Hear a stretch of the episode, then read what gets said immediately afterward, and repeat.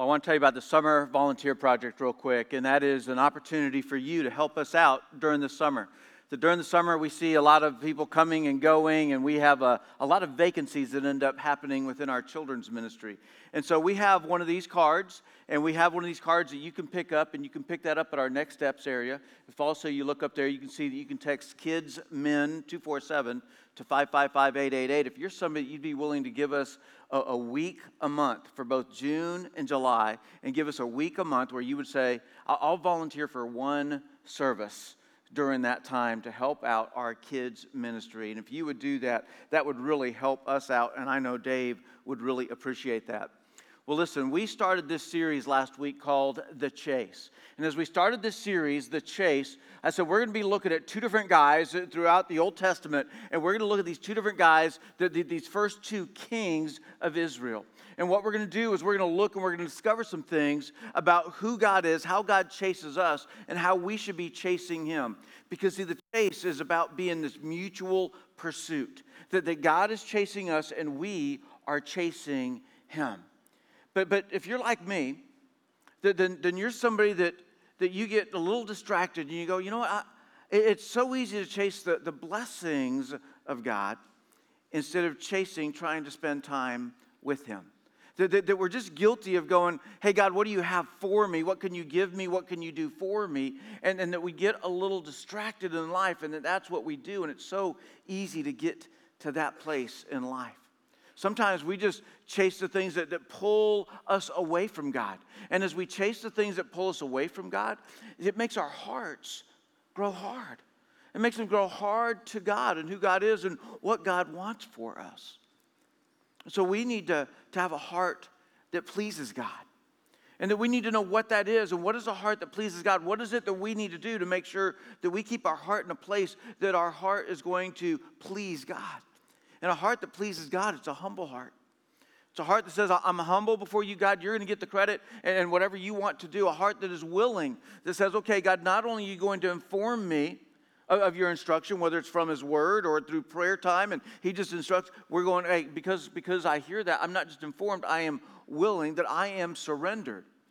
That that means, hey, I, I really desire to do this, but God, you want me to do something different? Okay, well, I am surrendered, so I will do what you desire for me to do. And we were looking at this life of Saul, and I'll catch us up on that a little bit later. Today, we're going to talk about improbable victory. Improbable victory.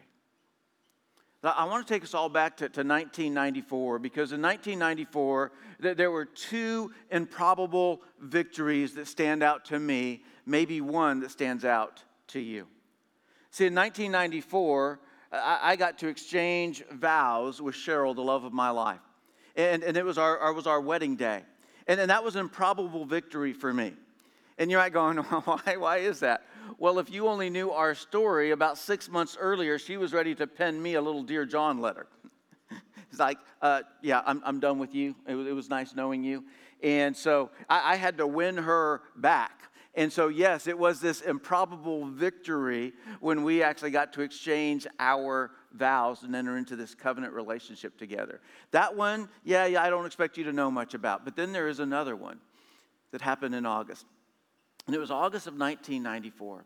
And in August of 1994, the matchup was between George Foreman and Michael Moorer. And, and and you might be a millennial in here and you might be going, George Foreman, that, that, that sounds a little familiar. Because your mama would grill on a George Foreman grill and cook you some food. That's why you're going, hey, oh, yeah, yeah, George Foreman. Well, before he was the indoor grill master, that he was a boxer. And he wasn't just any boxer, but, but he was known as the punch and preacher because he had a strong faith in Christ, but yet he was a boxer. And he had challenged Michael Moorer to the heavyweight championship battle. He had retired years earlier, and it was an improbable victory. And the reason is because Foreman was days away from turning 46 years old, entering into a boxing ring to take on somebody living in their prime, the current reigning heavyweight champion, Michael Moorer, who was 26 years young, fit, and ready to go. And, and in this battle, it, it was so improbable. Everybody expected Foreman to go down. He was no way would he win. But Foreman, in the 10th round, landed one perfectly placed punch right on the chin. And Moorer went down. And with that, Foreman became a victor, an improbable victor. That, that, that he's actually, he's the only heavyweight champion that has ever regained the title 20 years after losing it. 20 years after losing it. He is also the only boxer who has beat somebody in a title match more than 19 years younger than himself. It was an improbable victory. And we're going to be looking at the improbable victory, another one that's another fight that ends up taking place. And, and this fight is a fight that you're probably going to be familiar with, that you will have heard of before. And it is this fight between David and Goliath. So last week, as we looked at the chase and we looked at this idea of a heart for God, that, that we looked at this guy named Saul, who was the very first king of Israel. Now, Israel was begging God, God, give us king, God, give us king. We want a king, we deserve a king. Why don't we have a king? Every other nation has a king. Why don't we have a king? And God wanted them to recognize that He is the only king that they need. But because they refused to see this, they wanted a king in the flesh. They wanted a king that they could show off. They wanted a king that they could point to. That God finally gave in and said, Okay, I'm going to allow you to have a king. And he used a guy named Samuel, who was a prophet, a judge, and he says, I want you to go and anoint Saul to be king because every king of Israel would be anointed. And I want you to go and anoint him, anoint him with oil. And it was symbolic of God's blessing coming over their life. It was a conditional blessing. And that conditional blessing was as long as you follow me, as long as you are true to me, that I'm going to bless you that I'm going to lead you, I'm going to protect you, I'm going to fight for you. But as we looked last week, we saw that Saul's heart became hard. And he no longer had a heart that was humble, that was willing, or surrendered to God. So you might be here today and, and you you're checking out church for the first time and you're going to be going, man, of all the times to come, I'm going to hear the same thing that I've already heard before because I've never even been to church and I know about David and Goliath. Well, I think it's going to be a great day for you because you're going to get a little more details that maybe you haven't known before. And you're going to see how does that apply to your everyday life? What, what is it that we need to learn? What is it that we need to do? Based on having this chase, that we would chase after God who is chasing after us.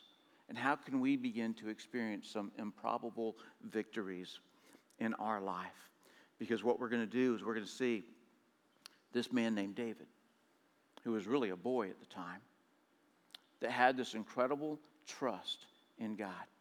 And with the incredible trust that he had in God, he was willing to face impossible odds.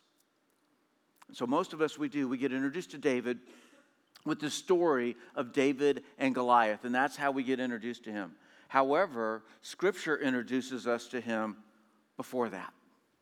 We don't get much, but we get introduced to him before this.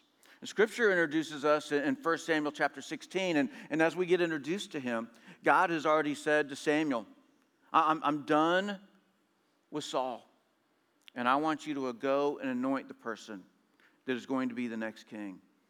And so I want you to go and go to Jesse's house. He tells him where to go and, and what he needs to do. And this is where Scripture introduces us to David. And it's shortly after this that we get to see David on the battlefront. So let's look at this battlefront and some of the pieces of this. We're going to be looking in 1 Samuel chapter 17, and we're going to start in verse 3. The Philistines, they, they had mustered up their army and, and, and, they would come and they, they would stand on the ridge, they would overlook this valley, and, and they kept showing up day after day after day. and they wanted to fight the Israelites.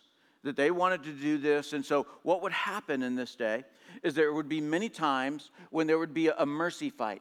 And this mercy fight would be hey, we're just to pick somebody from our side, you pick somebody from your side. All of our men don't have to die.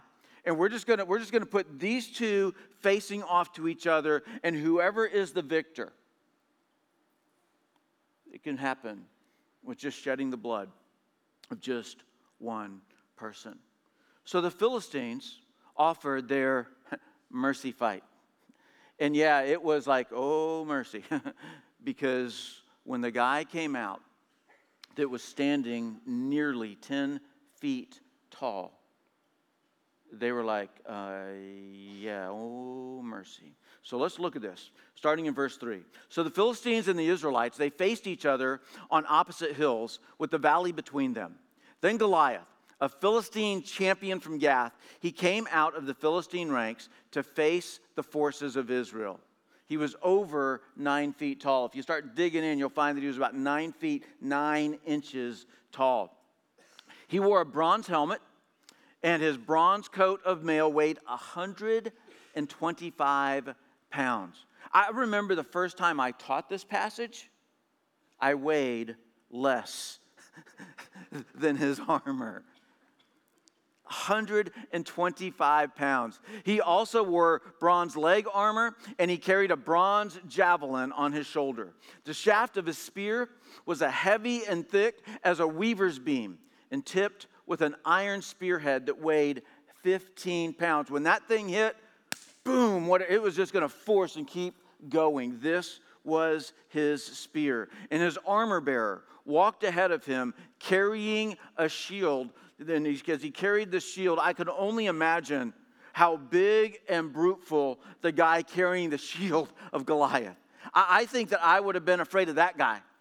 I'd been, I, I, don't, I don't want to face that guy. I mean, that guy was probably like close to seven feet tall and just built, and he was just carrying shield. But, but he's going, hey, I'll protect, I'll protect Goliath. And so that is what we are seeing. And as we see this, he arrives on the scene. Verse 8 Goliath stood and shouted a taunt across to the Israelites. Why are you all coming out to fight? He called. I am the Philistine champion, but you are only the servants of Saul. Choose one man to come down here and fight me. Just one. If he kills me, then we will be your slaves. But if I kill him, you will be our slaves. I defy the armies of Israel today. Send me a man who will fight me. This had happened for days, that he would come out and he would repeat this taunt. And nobody from the Israelite army would say, I'll fight, I'll take him on. It got to the point where Saul said, Whoever goes up and fights him, if you win, I will give you my daughter in marriage, and you won't have to pay any taxes the rest of your life. That, that he was bribing, doing whatever he could do to try to get somebody to step up and to go face Goliath. But nobody was facing him. This man named Jesse, who's the father of David, after David had been anointed king, he isn't king yet, but he's been anointed to become king. He sent him to go check on his brothers because some of his brothers were in the army for Saul. Go check on them, take them some of this food, these provisions. And it's here, as David does this, that he hears about Goliath. And as he hears about Goliath, he wants to stand up to him. In 1 Samuel chapter 17, verse 11, look, when Saul and the Israelites heard this, they were terrified and deeply shaken. You remember, remember what, what, what Goliath said? He said, Send me a man but because no man was willing to go and face him, God sent a boy to face him. See, a man wasn't willing to do what God wanted a man to do. And so he picked a boy to go and fight his battle. So the problem was Saul and the army. The problem was when sizing Goliath, they failed to size God. Right? They, they looked and they could see this giant Goliath. They, they, they sized him, but they failed to size God and see how big God is. Saul and his army, that they were afraid because they looked at the outward appearance. And as they looked at that outward appearance of Goliath, they couldn't imagine being victorious. And so, day after day, nobody would step up to the fight. That what we need to know is when the opposition is a giant, and that giant is what you are facing, and you don't see an equal or greater force, it's easy to feel defeated. There's a giant. I don't see an equal or greater force going up against that. It's easy to feel defeated. Have, have you ever faced a, a, giant thing, a giant obstacle in life? Have you ever faced that? And when you face that, you go, How could God let this happen? If you're like me, you have. That, that we face this incredible obstacle and it just seems unsurmountable. And, and we look at that, we're like, oh, God, how, how could you let that happen? How could you let this take place? Why is it that this is in my way? And I think it's very possible that this was some thoughts that was going on here. And sometimes we wonder what God is up to. And we look for short sighted answers. But God has long range plans. Right? That, that, that, we're looking for these short sighted answers. We, we want to know immediately what, what, what is the value of this? Why is this going to happen? And we can't see it. We're so short sighted in what we're looking for. But that giant obstacle, God in His long range plan, He's up to something. And so, yes, we can ask why. Why, God? Why would you allow this giant obstacle to be in my way? But if you ask that question, be patient enough to look for the long sighted answer, not the short sighted one. As we get introduced to David, I want to back up and I want us to see this in chapter 16. That, that in chapter 16, God has already told Samuel in chapter 15 he told him to stop mourning over Saul. He was weeping and mourning because Saul was no longer going to be able to remain king and that, that he wasn't going to have a lineage of king. And Saul was mourning, and God told Samuel, Stop mourning, and I want you to get up and go and anoint the next king. So he told him what he needed to do, how he needed to do this. And as he's being told, he's like, uh, But if I go do that, then, then Saul's going to hear and, and catch wind, and he's going to kill me. So he gave him some things and he said, Well, just take this and take this little heifer with you, and you're just going to say that you're going to be go and you're going to worship me and you're going to make a sacrifice to me. And, but he told him where to go. He needed to go to this little city called Bethlehem. And in Bethlehem, I want you to go and find a man named Jesse because one of his sons is the one that I'm going to anoint. So we're going to pick this up in verse 6. 1 Samuel 16, verse 6. Because when they arrived, he had invited Jesse and his sons. When they arrived, Samuel took one look at Eliab and thought, Surely this is the Lord's anointed. He'd already seen Saul, and Saul was handsome, and he was well built, and, and he was the kind of guy that, that people just go, Oh, I like that king. The women's heart would melt for him. And he's looking at Eliab and he's going, Okay, this, this must be the one. But the Lord said to Samuel, Don't judge by his appearance or height for I have rejected him. Now, he's rejected him as king. He hasn't rejected them as a whole person. He's just saying, No, I've rejected, that's not going to be the next king of Israel. The Lord doesn't see things the way you see them. People judge by outward appearance, but the Lord looks at the heart. He looks beyond the shell and he looks at the heart. Then Jesse told his son Abinadab to step forward and walk in front of Samuel. But Samuel said, This is not the one the Lord has chosen. Next, Jesse summoned Shimea. But Samuel said, Neither is this the one the Lord has chosen. In the same way, all seven of Jesse's sons were presented to Samuel. But Samuel said to Jesse, The Lord has not chosen any of these. Then Samuel asked, Are these all the sons you have? There is still the youngest, Jesse replied, but he's out in the fields watching the sheep and the goats. In other words, he's just a lowly shepherd. He's young, he hasn't paid his dues yet, and, and, and he's just a lowly shepherd. So I didn't bother inviting him. He, he, I, I didn't send for him. I, I knew that you wouldn't even be interested in this one. Send for him at once, is what he wanted. Send for him at once, Samuel said. We will not sit down to eat until he arrives. There's this feast in front of them, but we're not eating until this one comes. Verse 12. So Jesse sent for him. He was dark and handsome with beautiful eyes, and the Lord said, This is the one, anoint him. Because God doesn't look at the outward appearance like you and I do. He looked at the heart and he said, This is the one that I have chosen. David was now the anointed one, that he anoints him. And, and as Samuel anoints him, he now has God's blessing over him.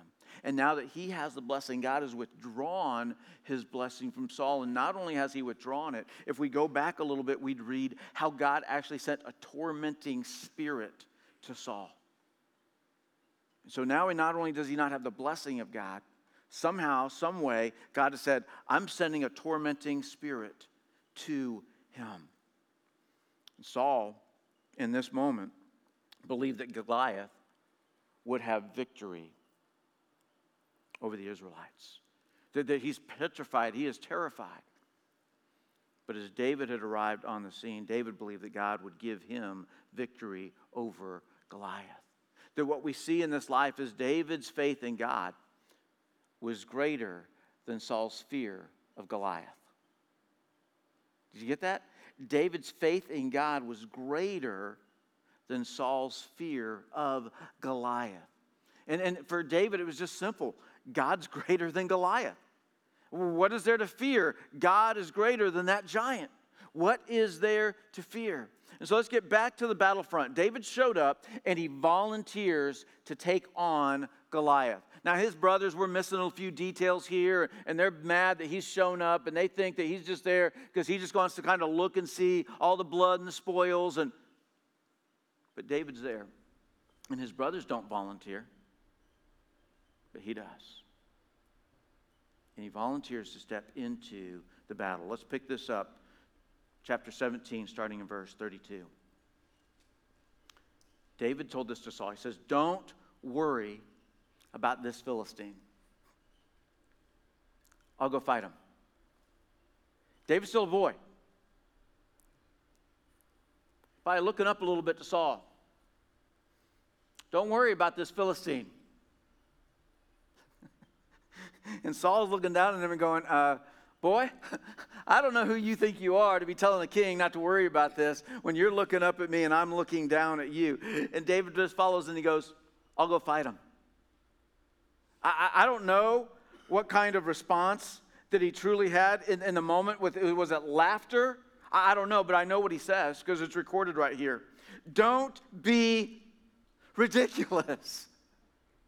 Because that's the most ridiculous idea, boy, for you to go fight this giant. There's no way you can fight this Philistine and possibly win. It wasn't that there's no way you can fight him and win. There's not even a way that you could possibly win if you go to fight him. You're only a boy, and he has been a man of war since his youth. See, David.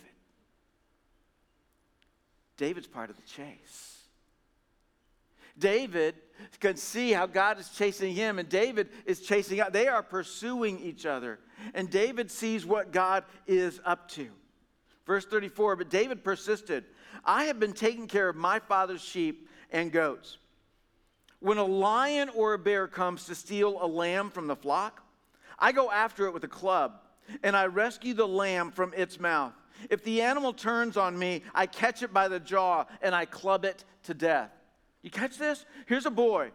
And when one of his sheep gets taken by a lion or a bear, instead of him going, oh, darn it, lost one. Glad the rest of you guys are safe, just let him go.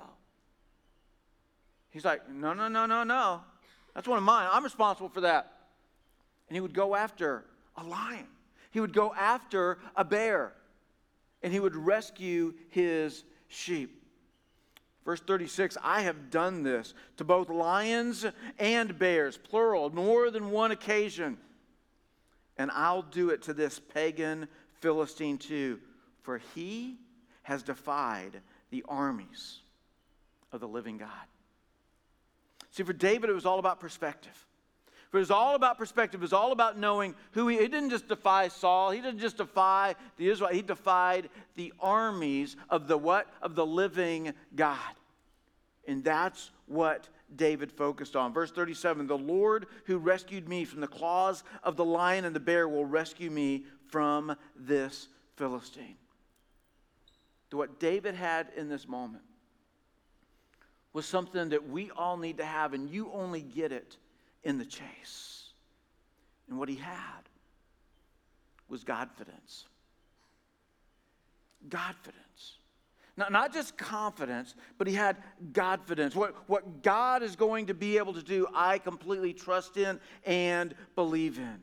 Have you ever wondered why David wasn't intimidated by this giant? Have you, have you ever wondered this? Because if you have, it should teach us something about our faith. And this is what it should teach us that the greater your faith in God is, the smaller your obstacles you face become. Think about that. The greater your faith in God is, the smaller the obstacles you face become. And so with David, he, he measures the size of his obstacles. He does this by the stature of his faith. And what he saw, he was just kind of blinking and thinking, looking at what's going on. And as he's blinking and thinking, he says, The only giant in my life is God. And he'll take on that runt right over there called Goliath. That's how strong his faith was. That what David's faith does, David's faith, it shrunk the giant. David's faith, it, it shrunk the giant down to a manageable size because of the trust that he had in God, that he could see so easily, see so clearly. God's going to be victorious over that one. And because none of you are willing to step up and do it, I've volunteered. And God is going to grant the victory.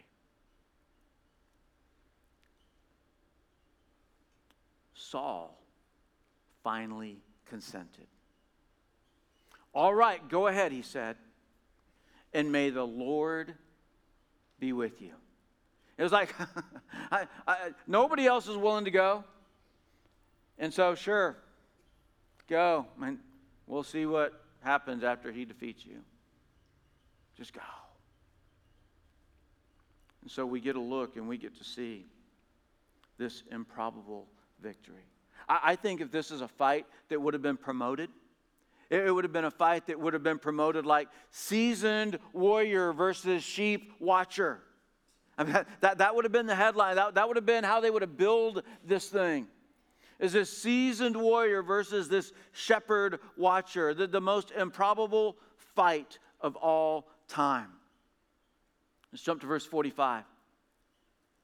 David's out there and he's facing Goliath. David replied to the Philistine.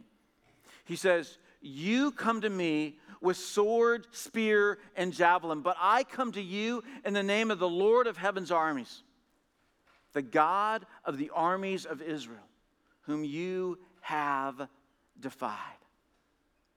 Today, the Lord will conquer you, and I will kill you and cut off your head. And then I will give the dead bodies of your men to the birds and the wild animals, and the whole world will know that there is a God in Israel. See, a, a heart that pleases God is a heart that is humble, that it doesn't care that God's going to get the victory. It gladly gives God the credit for the victory. And David has this humble heart.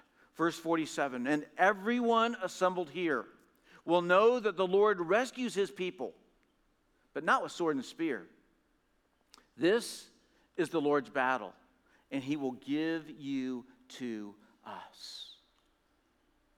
Earlier, what David had done is he had went and found some stones, put them in his pouch, because he had a sling, a slingshot.